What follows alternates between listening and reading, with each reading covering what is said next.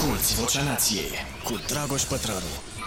Bun venit la Vocea Nației, episodul cu numărul 152. Să trecem la subiect. M-am gândit să vorbim astăzi despre cartea Noise.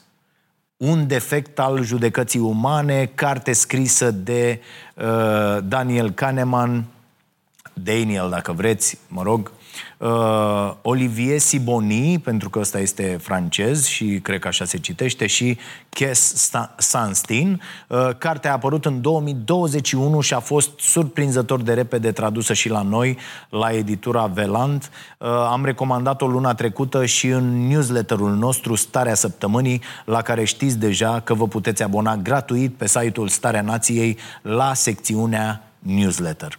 Și m-am gândit că merită să vă povestesc pe larg ideile din cartea asta, chiar și pentru simplu fapt că autorul are o minte fascinantă.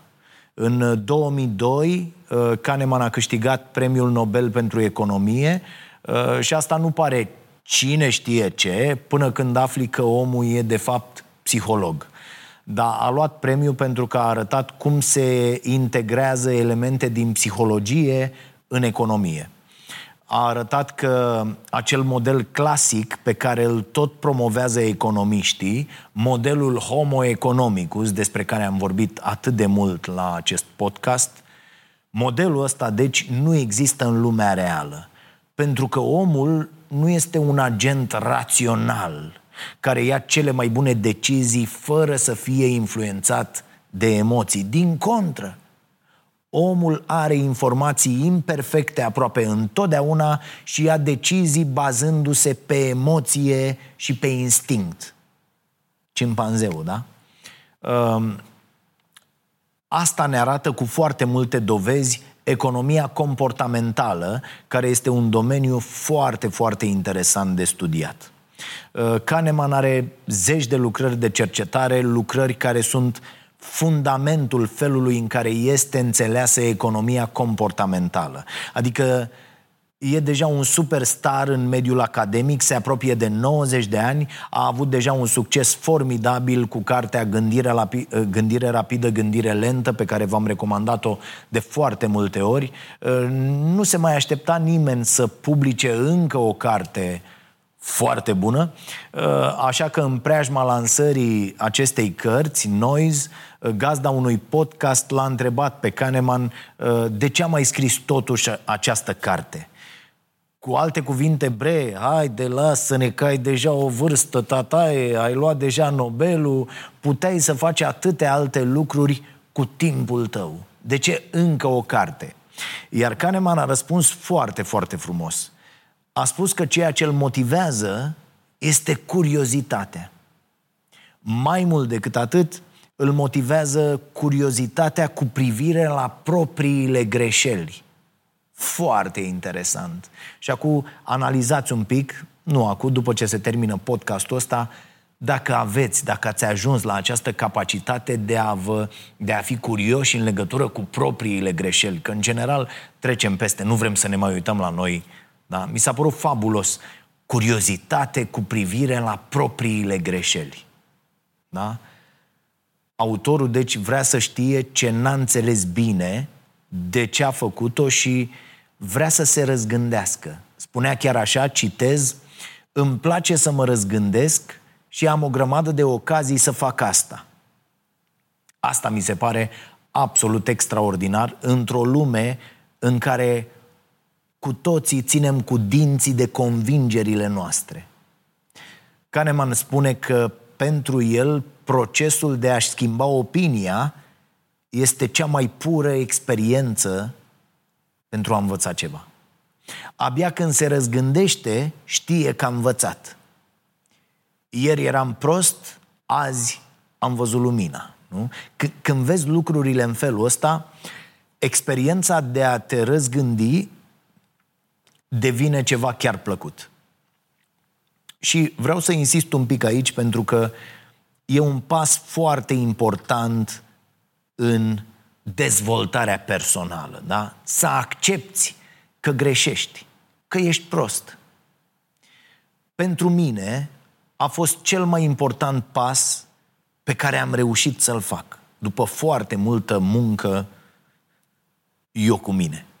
Și am făcut pasul ăsta, din păcate, foarte târziu în viață. Adică am fost pentru foarte mult timp nu doar prost, ci și fudul. Pentru că mintea mea nu putea să conceapă că mă pot înșela cu privire la ceva. E, ce vreau să vă spun este că și de aia și facem tot ce facem noi aici la fabrica asta, nu poți face un astfel de pas dacă nu te expui la învățare permanentă, dacă nu-ți permiți să fii curios, dacă nu-ți dai voie să greșești. Și uh, cum spune și Kahneman, care crede că mintea e ceva ce fie folosești, fie pierzi. Și un alt motiv pentru care a scris această carte este că i-a dat ocazia să-și folosească mintea. Când continui să gândești, te deteriorezi mai încet. O confirmă toate studiile serioase uh, pe, pe subiect. Am vorbit despre ele la starea sănătății și o să o mai facem.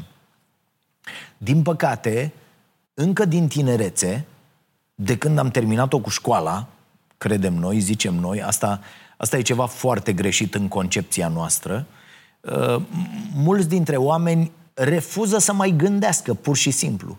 Refuză să se mai provoace. Am terminat, domne, am făcut școala, eu am terminat, îi auzi pe mulți, domne, am terminat, eu am terminat cu 10, acum cât timp? Acum 35 de ani, am terminat cu 10, sunt, bă, între timp, ce ai mai făcut? Și acum 5 ani, dacă ai terminat, între timp, ce... Apoi n-am mai făcut mă nimic, că m-a sturat data școală. Nu e așa. Nu e așa. Deci oamenii, iată, refuză să mai gândească, să se mai provoace, să mai fie curioși. Astfel încât foarte mulți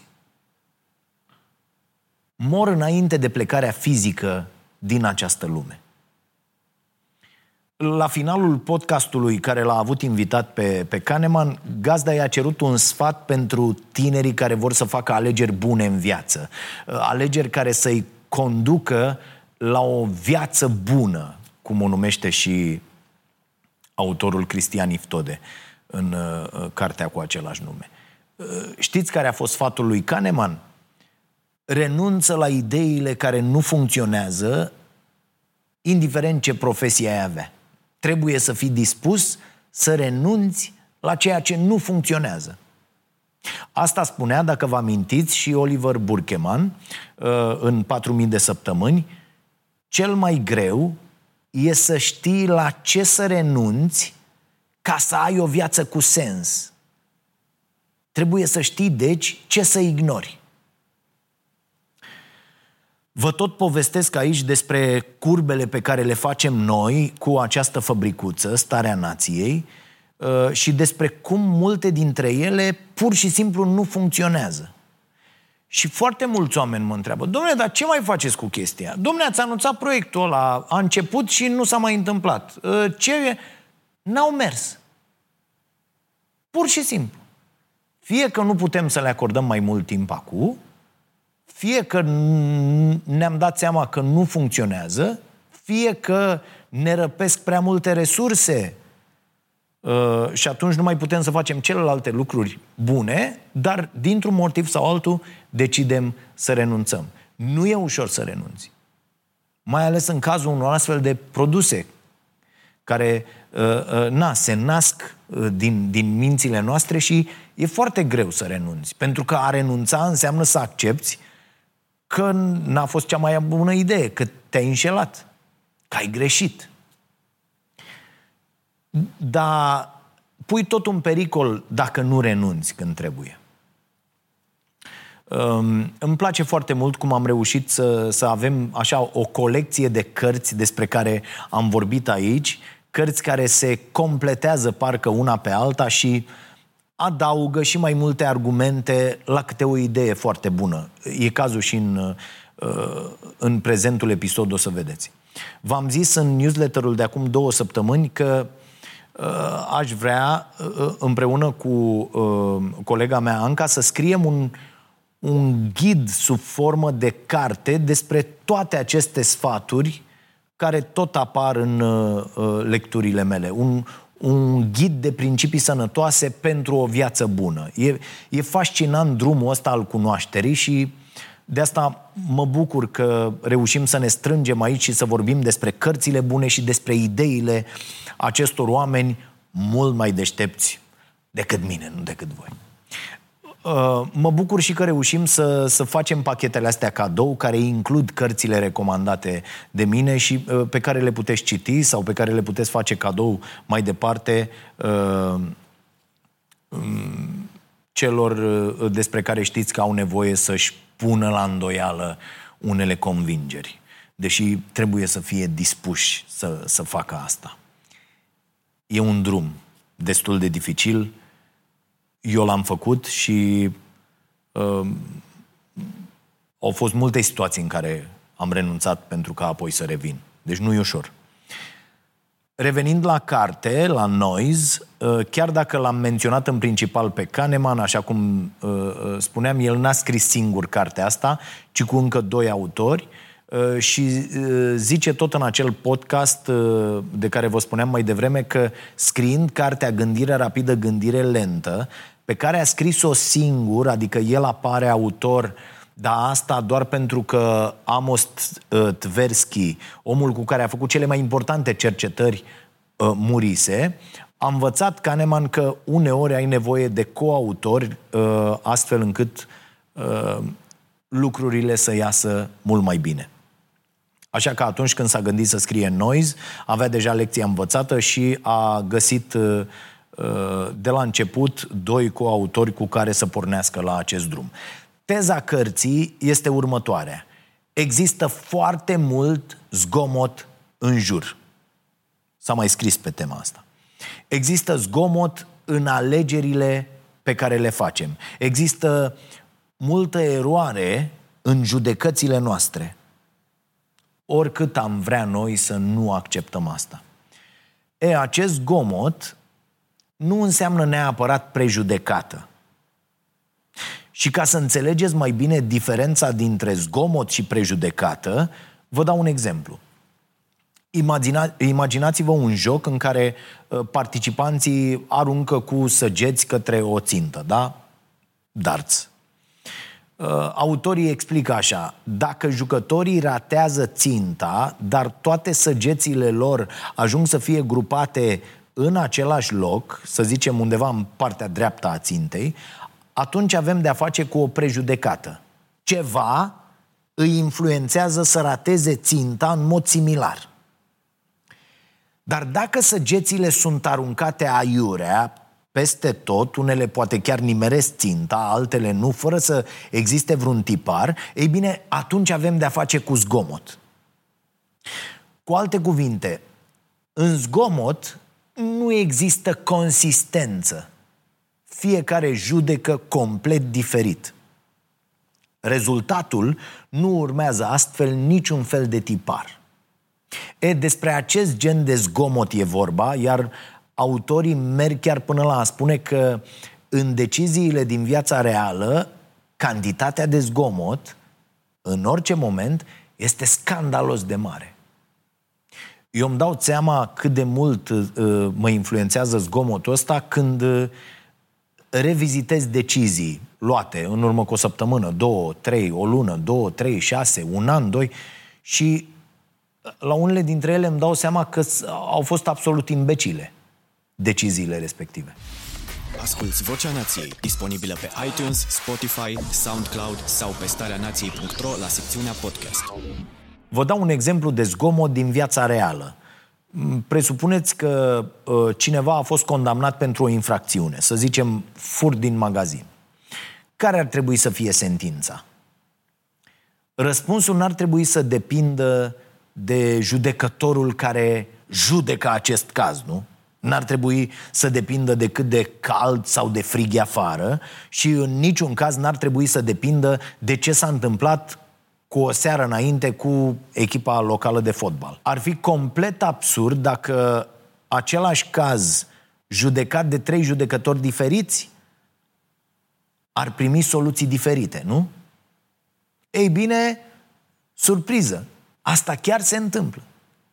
E o chestiune despre care vorbește pe larg și Daniel Pink în cartea Când, v-am recomandat-o, e tradusă la noi uh, la editura Publica, Când secretele științifice ale momentului perfect. În mai multe studii invocate de autori, judecătorii s-au purtat diferit și au judecat diferit în funcție de elemente complet străine cazurilor pe care le aveau de analizat. De exemplu, există studii care arată că judecătorii sunt mai duri când le este foame. Cu toții suntem, nu? Că sunt predispuși să acorde eliberări condiționate la începutul zilei sau după o pauză de masă. Și asta nu e tot. Atunci când echipa locală de fotbal pierde un meci în weekend, judecătorii, dacă sunt microbiști, vor judeca mult mai dur luni dimineață. E absurd, nu? N-am terminat. Mai am una. Când e prea cald afară, judecătorii nu vor acorda azil imigranților la fel de ușor. Ăsta e un caz uh, din țări, mă rog, din state, dar în general din țări care uh, primesc uh, migranți. Autorii încheie cu o glumă secțiunea asta din carte, spunând că dacă vrei să fugi dintr-un regim abuziv și vrei să primești azil în altă țară, ai face bine să te rogi ca audierea ta să aibă loc într-o zi răcoroasă. Și nu e vorba doar despre sistemul de justiție aici. Mai sunt și alte exemple. Medicina este supusă permanent zgomotului. În fața aceluiași pacient există medici care pun diagnostice diferite. Apoi, uh, prognozele sunt supuse zgomotului. Oameni care și-au făcut o profesie din prognoze sunt permanent în dezacord unii cu alții. Și nu doar unii cu alții, ci și cu ei înșiși. Aceiași oameni care au fost întrebați același lucru au dat răspunsuri diferite de la o zi la alta. Ce vă spuneam mai devreme, că eu constat de multe ori la deciziile mele. Uh, de asta, de asta mi-am făcut inclusiv cu emisiunea un, uh, o rutină care să anuleze zgomotul. De-aia nu merg nicăieri în cursul săptămânii. Uh, de-aia mi-am făcut aceste obiceiuri de la alimentație până la sport, astfel încât de-a lungul zilelor, și de-aia e și foarte greu să duci atât de mult timp acest uh, regim de viață, să-i zic așa, uh, să nu existe uh, foarte mult zgomot și mă dă peste cap de fiecare dată când trebuie să ajung undeva și sunt anunțat luni pentru marți sau marți pentru miercuri, miercuri pentru joi, pentru că mă dă cu totul peste cap. Dacă am, urmează să am o întâlnire de luni până joi cu cineva sau, uh, uh, nu știu, se anunță cineva că vine încoace, e o chestie importantă sau acasă sau în altă parte sau, nu știu, cineva, Doamne ferește, se uh, uh, îmbolnăvește, mă, mă scoate uh, din ritm și încep uh, să uh, văd, să constat că iau decizii uh, proaste. Dacă mai țineți minte, am povestit într-un alt episod Vocea Nației despre psihologul Philip Tetlock. El a condus un studiu în care au fost analizate predicțiile făcute de 300 de experți. Foarte, foarte interesant. Concluzia a fost următoarea. Și niște cimpanzei ar fi făcut predicții mai bune. Apoi, deciziile de angajare, la fel, sunt supuse zgomotului. Evaluarea unui potențial angajat depinde uneori, într-o mai mare măsură, de starea de spirit a celui care evaluează decât de performanțele obiective ale candidatului pentru jobul respectiv. Vremea poate influența decizia celui care te intervievează până în punctul în care în zile senine să fie avansați cei cu calități atletice sau artistice deosebite, iar în zilele ploioase cei mai tocilari. Și asta chiar e pe bune. Există o cercetare în care au fost analizate aproape 700 de decizii uh, de admitere la universitate și a rezultat acest lucru. Uh, titlul studiului este următorul. Norii îi fac pe tocilari să arate mai bine. Ar fi amuzant dacă n-ar fi adevărat, nu? Și o problemă foarte mare, însă nu la fel de mare ca următoarea problemă, problema criminalisticii. Da? Criminalistica se ocupă cu cercetări la locul unor infracțiuni, cu examinarea probelor în laboratoare, ca să uh, se identifice cine a săvârșit o crimă, o infracțiune. Ei bine, deciziile pe care le iau cei care lucrează în acest domeniu pot să distrugă viața unor oameni nevinovați. Iar dovezile arată că deciziile lor sunt de multe ori contradictorii.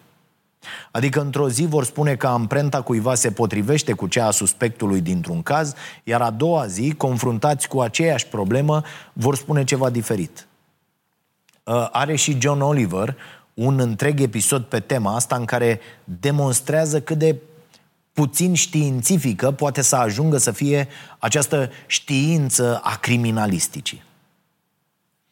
E clar, deci, da? Oriunde avem de-a face cu raționamentul uman, avem de-a face cu prejudecăți, preconcepții și avem de-a face cu acest zgomot.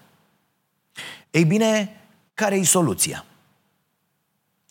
E tentant să spui că deciziile ar trebui să iasă de sub raționamentul uman și să fie lăsate în seama sistemelor de inteligență artificială, în seama roboților, nu?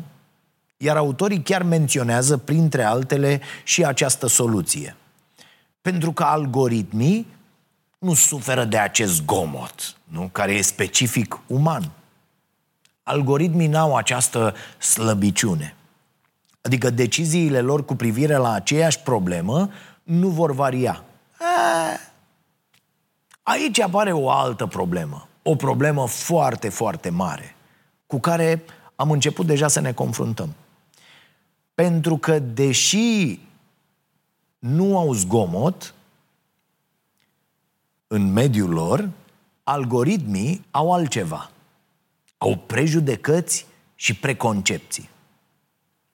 Și o să fac aici un pic o paranteză de la carte, pentru că opinia mea e că autorii n-au tratat suficient de serios această problemă. Asta poate și pentru că la vârsta de 90 de ani, ani Kahneman nu mai poate să cuprindă uh, uh, toate aceste aspecte care țin de nou, de ceea ce se întâmplă în, în ultimii ani. Programele astea sunt hrănite cu ceea ce noi le dăm să mănânce. Da? Sunt hrănite cu datele pe care noi le turnăm într-un program. Dacă noi avem preconcepții, programele vor avea și ele. Și există discuții foarte avansate pe tema asta. Nu la noi. Uh, cum îi învățăm pe roboți să fie etici? Și mai ales cum îi învățăm să fie uh, etici și morali uh, când încă nu știm nici noi prea bine ce înseamnă aceste chestiuni. Sau mai mult, când știm că moralitatea înseamnă lucruri diferite, așa cum am învățat de la Jonathan Hyde, nu? Cu mintea moralistă. Uite, luăm un exemplu. Foarte discutat, e posibil să-l știți. Uh, Google Translate. Uh, știm cu toții, e o unealtă de traducere foarte utilă, care a ajuns la performanțe bune în ultimii ani.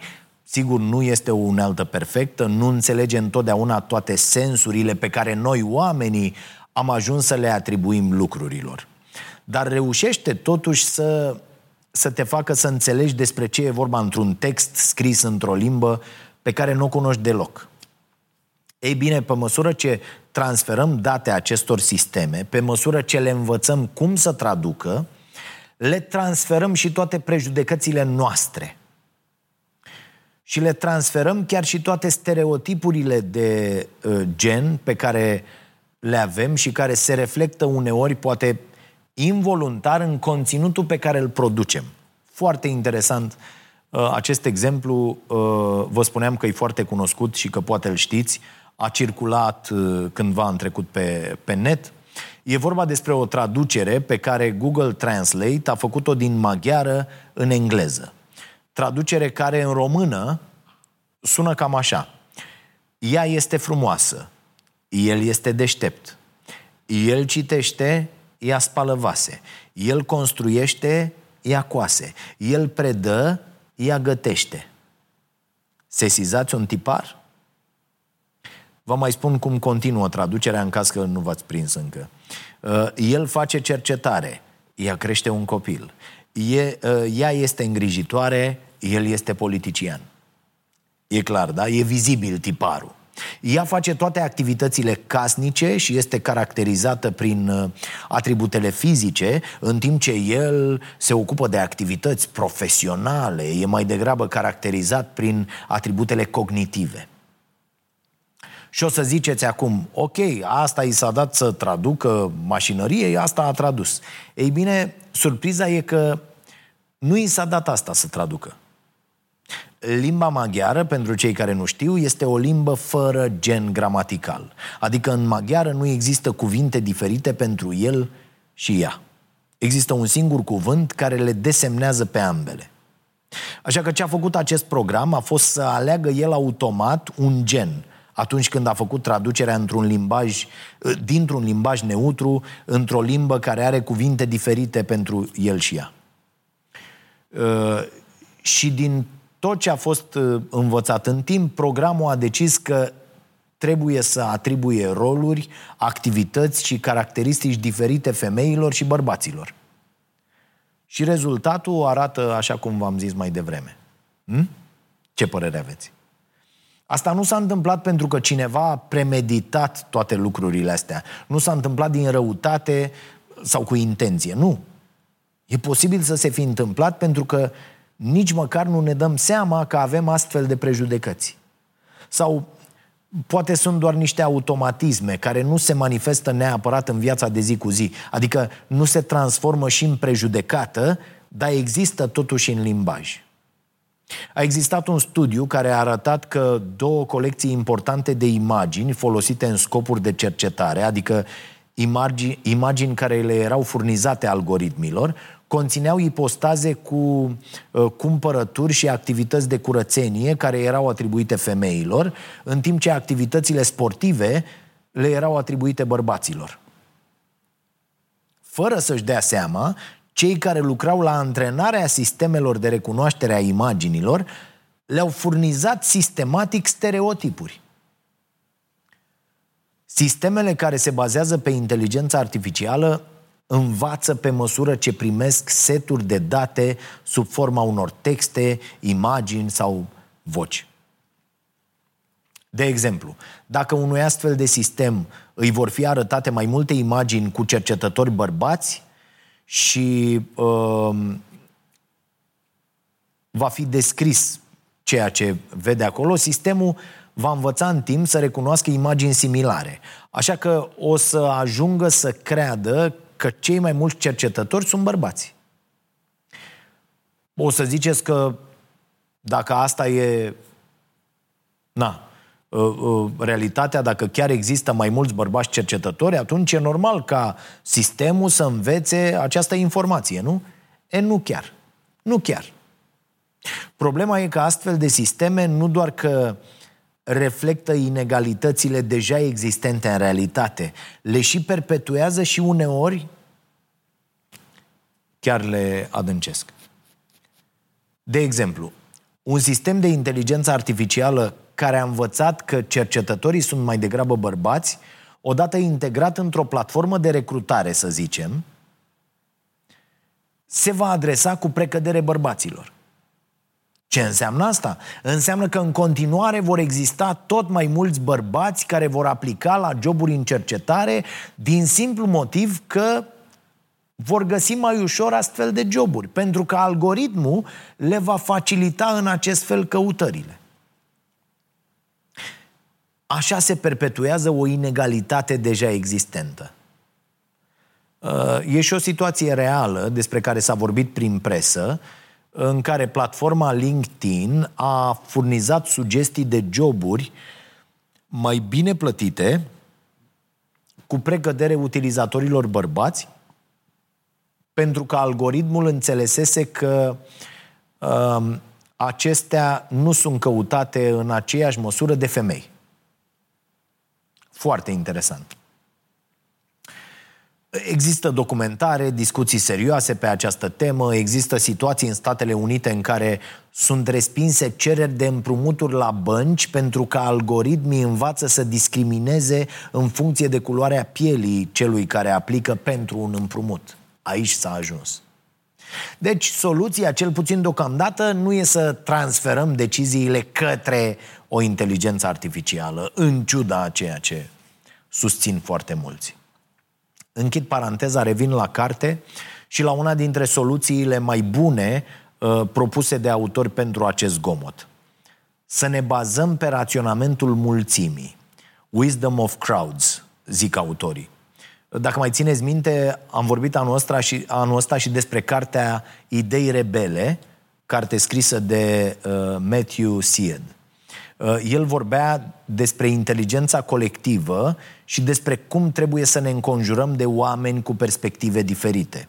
Și sfatul ăsta poate intra acolo, în colecția deja mare de sfaturi nepopulare pe care încercăm să le adunăm aici.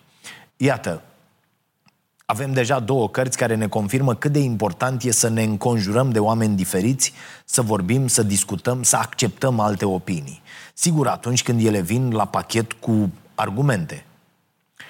Uh, ca așa, foarte mulți cretini s-au adunat în pandemie să spună anumite lucruri uh, care au produs atât de multe decese. Ceea ce propun autorii în cartea asta Noise este următorul lucru. Când vrei să decizi ceva, află care e opinia individuală a mai multor oameni. Dacă faci apoi media răspunsurilor, te vei apropia de adevăr. De exemplu, dacă întreb mai mulți oameni la ce distanță se află un anumit oraș sau care va fi temperatura de afară peste o săptămână, răspunsurile lor vor varia. Răspunsurile vor fi zgomotoase, însă dacă faci apoi o media a răspunsurilor, zgomotul tinde să se anuleze. Există totuși o mare limitare în această soluție. Da? Uh, fiecare om trebuie să fie întrebat în mod independent. Pentru că altfel, oamenii ați văzut, ca la sondajele de opinie, uh, uh, tind să răspundă la fel ca grupul. Dacă cineva mai vocal va spune ceva, toți ceilalți vor avea această tendință să răspundă apoi la fel dacă toată lumea e de față. Se întâmplă și la focus grupuri și uh, apare sentimentul ăsta de apartenență la grup și apare și sentimentul că dacă cineva e atât de convins încât să răspundă primul cu voce tare, sigur știe ce spune, domne. Așa că mai bine să nu-l contrazicem. De câte ori nu v-ați dus la dicționar, de pildă, când ați auzit ceva, un cuvânt aiurea, o expresie, uh, uh, pentru că, deși știați foarte bine că aveți de-a face cu o greșeală acolo, omul ăla părea atât de convins de ce spune, încât a zis, nah, hai să mai caut o dată. Hm? Uh, evităm să avem păreri contrare pentru că nu ne place zgomotul. În carte e redat următorul exemplu care arată cât de uh, mult detestăm uh, zgomotul. Un psiholog a fost angajat să ofere consultanță universităților cu privire la procesul de admitere a studenților. Foarte interesant asta. Și omul a observat că lucrurile se întâmplă așa. O persoană analizează eseul trimis de candidat, știți cum e procedura la americani cu acele eseuri, deci o persoană analizează un eseu, pune o notă pe prima pagina eseului și trimite eseul mai departe spre analiza altui coleg. Acolo uh, mai mulți trec prin, uh, prin aceste eseuri. Nu e ca la noi, un idiot, în funcție de cum se simte el într-o zi, uh, face acele evaluări și nu dă socoteală. Nu zic că asta se întâmplă la noi, la admiterea la facultăți. Sper că citește mai multă lume același eseu. Sper. E, văzând chestia asta, psihologul le-a zis, bă, nu prea e ok procesul ăsta al vostru. Adică ar trebui să puneți nota pe ultima pagină astfel încât colegul să nu o vadă și să evalueze neinfluențat de nota dată de evaluatorul precedent. E care credeți voi că a fost răspunsul universității? S-a făcut treaba asta. Răspunsul a fost următorul. Domne, am încercat să facem așa. Că ne-am gândit și noi că nu e în regulă. Dar s-a creat atât de mult dezacord, atât de uh, uh, uh, mari au fost diferențele între evaluatori, încât am renunțat. Opa! Cu alte cuvinte, oamenii nu vor să vadă zgomotul din deciziile lor. Pentru că e incomod. Dar dacă totuși te afli printre cei care vor să lupte cu acest zgomot, uh, trebuie uh, ca mai întâi să afli că el există. Și sper că am lămurit asta astăzi. Uh, și fiecare trebuie să-și facă așa, nu știu, un, un, un fel de audit al zgomotului. Uh, e o expresie pe care o folosesc uh, autorii. Uh, să, să încerce fiecare să afle cât de mult variază opiniile oamenilor cu privire la același subiect. Și după ce afli cât de mult zgomot e în jurul tău, poți să aplici câteva reguli de igienă personală, dacă vreți. Reguli care să reducă din zgomot. Totul, cum vă spuneam, și eu aplic treaba asta de foarte mult timp, inconștient, mi-am dat seama că orice uh, distragere de la ceea ce fac uh, are repercusiuni nasoale asupra uh, uh, prestației mele, asupra deciziilor mele de, de zi cu zi. Așadar, totul este despre disciplină și despre prevenție. Ca la sănătate, ca la nutriție, ca la slăbire, uh, ca la sport. Există următorul exemplu în carte, apropo de reguli de igienă. Uh, un medic chirurg se pregătește să intre în sala de operație, tu ești pacientul, chiar înainte ca tu să adormi sub efectul anesteziei, medicul merge la chiuvetă, se spală bine cu apă caldă și săpun. Uh, asta nu se întâmplă în București, unde nu e apă caldă, dar în rest. Uh, e, cu acest simplu gest, medicul s-a asigurat că în organismul tău nu vor intra niște microbi care să-ți facă rău. Uh, ei bine, fix la fel e și cu igiena minții. E nevoie de aceeași rigurozitate pe care o aplicăm pentru igiena corpului. Așa cum un chirurg se oprește să se spele înainte să intre în sala de operație, tot așa spun autorii uh, că ar trebui să ne oprim și să ne gândim statistic înainte să luăm o decizie importantă. Dar uh, ce se va întâmpla când vom face asta? Ce se va întâmpla când ne vom opri să căutăm informațiile care să ne ajute? Uh, ei bine, și aici e o problemă. Pentru că se va activa imediat mintea noastră care caută povești în orice.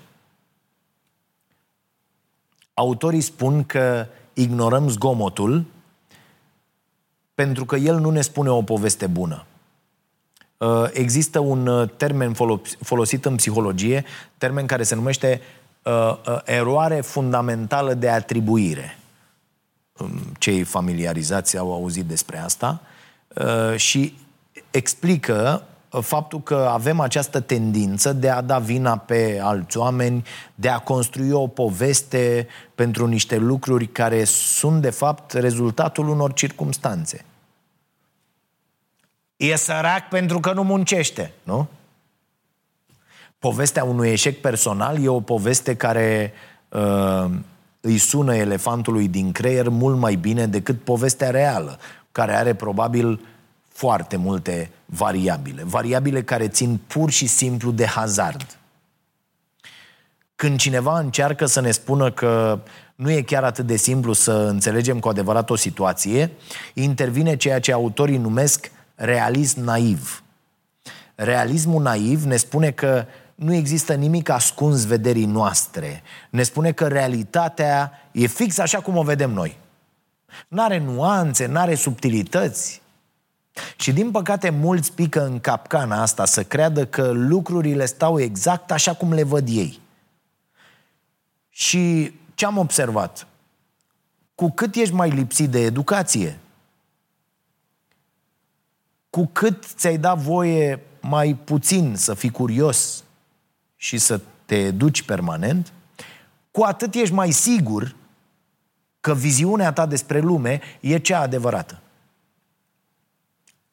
Și vă rog ca exercițiu, după ce se termină acest podcast, uitați-vă peste comentariile de aici, de la acest episod sau de la altul sau în paginile voastre de pe rețelele sociale și încercați să identificați pe cei care au doar certitudini. Atunci când ceva chiar neașteptat se întâmplă, neașteptat pentru elefantul nostru, mintea lucrează să așeze acea întâmplare în ceea ce autorii numesc valea normalității. Da? În această vale, lucrurile ciudate sunt normalizate prin faptul că le găsim noi o cauză. Da? Ceva care s-a petrecut uh, în trecut.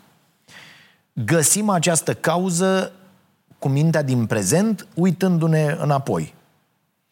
Ceea ce știm de la Taleb, că uh, fac oamenii care regretă decizii din trecut, fără să-și dea seama că uh, pot identifica eroarea și pot simți regretul doar pentru că au informațiile din prezent. Informații pe care n-ar fi putut să le aibă în trecut. Și aici intră toți aia care dau sfaturi. Păi, păi da, dacă ai fi făcut așa, și așa, și așa, ai fi ajuns în altă parte. Ce dracu ești tâmpit? Dar nu e evident. E evident azi, Cocoșel. Când am făcut eu acele decizii, când am luat eu, pardon, când am luat eu acele decizii, nu era deloc evident că voi ajunge aici. Deci, fără să vină la pachet cu o poveste bună, zgomotul nu ne atrage atenția. Și mai fac aici o paranteză de la carte, apropo de povești, înainte să închei. Uh, mai multe cercetări din ultimii ani au demonstrat că avem într-adevăr un atașament profund pentru narațiune, pentru povești. Iar când e vorba de poveștile despre lume, le căutăm pe acelea care se potrivesc felului în care credem noi că arată lumea. Uh, sau, mă rog, ar trebui să arate. Această înclinație puternică pe care o avem pentru narațiune poate să fie un lucru bun, dar poate să ne și dăuneze, pentru că ne predispune la a crede că o informație care sună bine, dar care e falsă, uh, e, e mult mai ok decât una care sună mai puțin bine, dar care e susținută de date, de statistici, de tot ce trebuie. Repet, am văzut în pandemie câți oameni au murit doar pentru că unora le-a plăcut povestea aia cu virusul care nu există.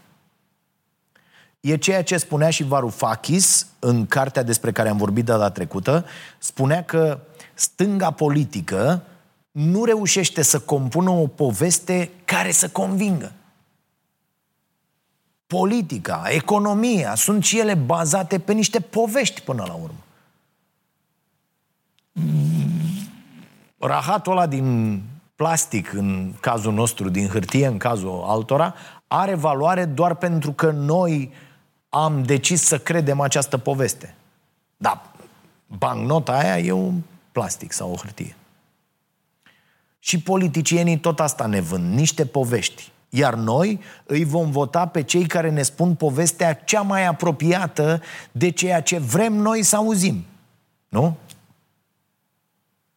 Apropo de povești, am propus un joc abonaților din comunitatea noastră săptămâna trecută, un joc de cuvinte, mai exact cu 100 de cuvinte. Uh, după ce am povestit despre utopia lui Varoufakis, am zis că e o idee bună să ne imaginăm cum ar arăta România în anul 2050 uh, și am invitat pe abonații plătitori să-mi trimită o ficțiune despre România în viitor, uh, dar ficțiune care să aibă fix 100 de cuvinte. Uh, și uh, le mulțumesc. Vom desemna uh, câștigătorul care va merge cu mine la Brand Minds la sfârșitul acestei săptămâni. Se întâmplă o chestie foarte interesantă atunci când ne impunem aceste limite. Știu că avem senzația avem pornirea asta să credem că limitele sunt proaste și că ele distrug creativitatea, dar e posibil ca uneori să fie chiar invers limitele, de fapt, să stârnească această creativitate. Pentru că atunci când știi că ai un spațiu limitat în care să te exprimi, găsești soluții și moduri noi în care să faci lucrurile. Și ideea asta cu cele 100 de cuvinte, exact asta face. Te obligă să găsești o soluție prin care să scrii cât mai pe scurt tot ce ai de zis și să faci să fie și interesant. Sau te obligă să renunți la ce nu e interesant din ce ai de spus. E ca o ascuțitoare de idei. Da? Uh, dacă vi se pare interesant exercițiu, uh, puteți încerca și voi. Vedeți cum vă iese să uh, transmiteți ideea unei povești în fix 100 de cuvinte. E foarte interesant, da? Să deschizi Word-ul, să începi să scrii, vezi acolo jos în stânga sau selectezi de la Word ca o numărătoare de cuvinte din tools, unelte, cum are fiecare la el, la calculator și apoi încep să cauți sinonime, să scurtezi mesajul sau poate să dezvolți mai multe cuvinte ca să lungești. Mie de asta nu mi-a plăcut uh, la început uh, pe Twitter. Mă pui pe mine să scriu un 144 de caractere, cum era pe vremuri. Dar exercițiul e foarte util, îți pune mintea la contribuție și, cum zicea Kahneman, mintea e ceva ce fie folosești, fie pierzi. Așadar, închei cu asta, nu vă pierdeți mințile. Rămân cu abonații plătitori să vedem ce ne mai jucăm și astăzi. Să vă fie bine!